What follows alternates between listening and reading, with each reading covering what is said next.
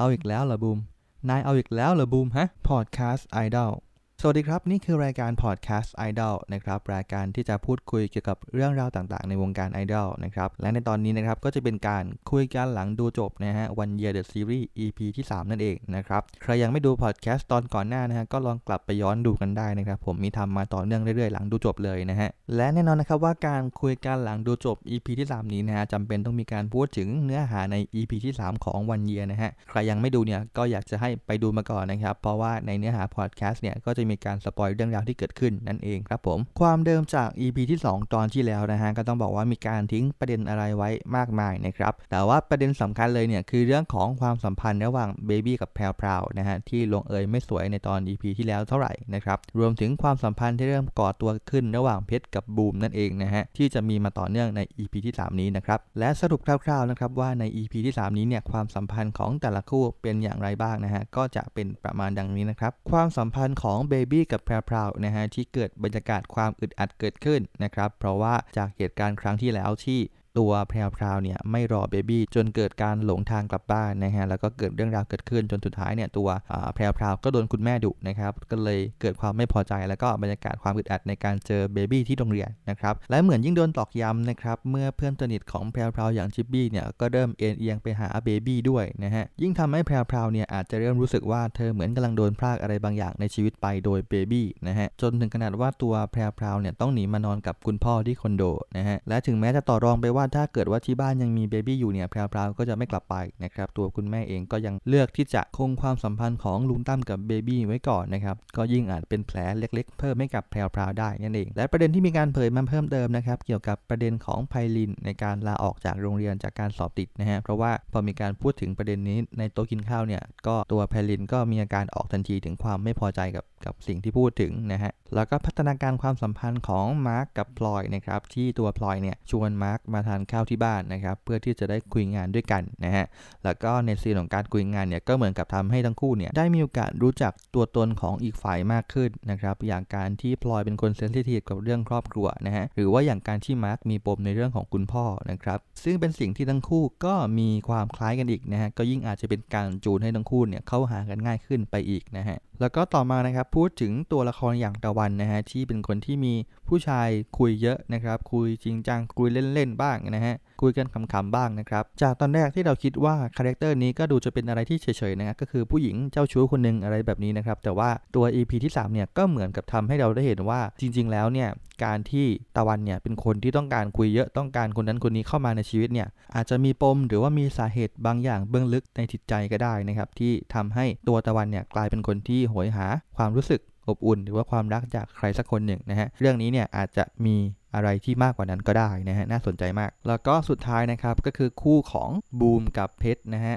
ซึ่งผมรู้สึกว่า EP นี้เนี่ยบูมค่อนข้างรุกหนักมากๆเลยทีเดียวนะโหรุกไม่หยุดรุกแบบรัวๆเลยนะฮะแล้วก็เป็น EP ที่ แสดงให้เห็นถึงการที่ทั้งคู่เนี่ยได้ใช้เวลาด้วยกันมากขึ้นนะครับ แล้วก็ดูเหมือนกับว่าเริ่มมีความรู้สึกบางอย่างระหว่างการก่อตัวขึ้นนั่นเองนะฮะ ภาพรวมพัฒนาการความสัมพันธ์ที่เกิดขึ้นก็จะประมาณนี้นะฮะสำหรับ EP ที่ 3 รีวิวภาพรวมนะครับ EP นี้ก็อาจจะเป็น EP ที่ไม่ได้พาเราไปยังความรู้สึกดราม่าสุดหรือว่าพีคสุดอะไรขนาดนั้นนะครับ แต่ว่าถ้าให้นิยามภาพรวมเนี่ยก็ดูจะเป็นอีก EP ที่มีความฟีลกู๊ดดีนะฮะ รู้สึกว่าเสน่ห์ของ EP นี้เนี่ยคือการแทรก ความสนุกสนานความตลกในระหว่างการเล่าเรื่องออกมาได้ดีนะฮะ อย่างฉากที่ตะวันโทรเรียกเพชรมานั่งฟังเรื่องราว ตอนที่เธอโดนเด็กนักเรียนบอกเลิกนะครับ แล้วก็มีบูมมานั่งฟังด้วยนะฮะ การเล่าก็จะเป็นการเล่าที่ตะวันก็เล่าเรื่องราวตอนที่เธอกำลังกินข้าวกับน้องนะครับ ตัดภาพสลับมายังเพชรกับบูมที่กำลังฟังอยู่นะฮะ ก็จังหวะการเล่าลื่นไหลแล้วก็ตลกดีมากนะ อันนี้ผมชอบมากหรือว่าฉากโต๊ะกินข้าวนะครับ ที่พลอยพามาร์กมาที่บ้านครั้งแรกนะฮะ แล้วก็ตัวตะวันเนี่ยเพิ่งกลับมาจากซื้อของให้ตัวพลอยนะครับ แล้วก็อัดเต็มแม็กนะฮะซัดเต็มที่นะครับ แล้วก็เพิ่งเห็นว่ามาร์กนั่งฟังอยู่นะฮะ คือจังหวะแบบนี้เนี่ยมันก็ดูเป็นจังหวะซิทคอมที่เราเห็นได้บ่อยนะครับ แต่ว่าผมชอบการที่ GTS เอาซีนที่มาร์กหลุดขำมาขยี้ซ้ำเนี่ย อันนี้มันดู real แล้วก็ดูเป็นธรรมชาติดีมากนะฮะ แล้วก็อย่างซีนโมเมนต์คู่ของพลอยกับมาร์กนะฮะ ผมว่า EP นี้เนี่ยน่าจะจุใจคนที่รอซีนโมเมนต์สองคนนี้ใช้ได้อยู่เหมือนกันนะครับ โดยเฉพาะซีนที่พลอยเอากระเป๋าไปคืนมาร์กแล้วฮะ แล้วก็ไปนั่งกินข้าวด้วยกันที่คอนโดนะครับ แล้วก็นั่งคุยกันไปเรื่อยๆนะฮะ แล้วก็พลอยก็หลุดปากพูดไปว่า ถ้าเกิดว่าชอบมาที่บ้านเนี่ยก็มาอีกก็ได้นะ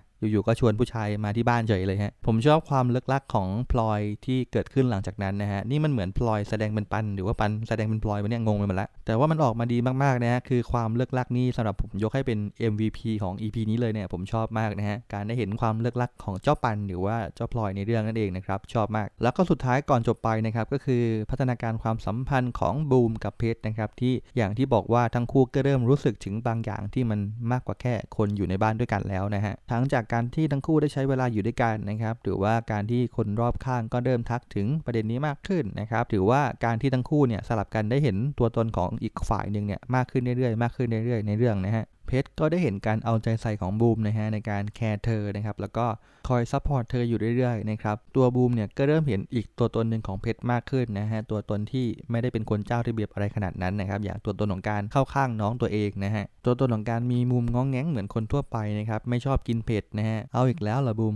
นายเอาอีกแล้วเหรอบูมฮะ โทษโทษครับ อินไปหน่อย แต่เมื่อถึงจุดหนึ่งที่ความสัมพันธ์นี้มันเริ่มชัดมากเกินไปนะฮะ แล้วก็ตัวเพชรเองเนี่ย ก็น่าจะไว้ใจลุงตั้มเกินครึ่งจนเกือบร้อยไปแล้วแหละ เพราะว่าอย่างการที่ได้เห็นแม่มุกกับพ่อตั้มนะฮะ คุยกันว่าจะต้องผ่านวิกฤต1 ปีนี้ไปให้ได้นะครับ ผมว่าตัวเพชรก็น่าจะได้เห็นความตั้งใจของลุงตั้มไปแล้วนะฮะแล้วก็เพื่อที่จะไม่ให้ความสัมพันธ์ของเธอจะมีผลกระทบอะไรมาภายหลังนะครับ จึงเกิดคำถามที่ว่าบูมเนี่ยคิดอะไรกับเพชรหรือเปล่านะฮะตรงนี้เนี่ยผมก็แอบคิดว่านะครับจริง ๆ แล้วเพชรไม่ได้ฟิกคำตอบว่าบูมจะตอบว่าไม่คิดอย่างเดียวนะฮะจริง ๆ ถ้าเกิดว่าบูมตอบว่าคิดมันอาจจะดีไปเลยก็ได้คือทำทุกอย่างให้ชัดเจนไปเลยก็ได้นะครับแต่ว่าทันทีที่ถามคำถามนี้ไปแล้วเนี่ยไม่ว่าคำตอบจะเป็นอะไรนะครับแต่ที่แน่ๆเนี่ยกำแพงความรู้สึกเนี่ยมันเกิดขึ้นแน่นอนนะครับเพื่อที่จะต้องการบอกเป็นในว่าความรู้สึกตอนนี้เนี่ยมันไม่เหมาะกับสถานการณ์ตอนนี้เอาซะเลยนะครับ แล้วก็จบ EP ไป ก็ตั้งแต่ดูมา 3 EP นะฮะ1 2นะครับ ก็เพิ่งรู้สึกว่า EP นี้เนี่ยแหละที่มันรู้สึกจบสั้นจบเร็วและเกินนะครับ เพราะว่าดูเพลินมากๆ แล้วคุณล่ะครับดูตอนนี้จบแล้วคิดเห็นยังไงกันบ้าง ก็ลองคอมเมนต์พูดคุยเล่าให้ฟังกันหน่อยนะครับ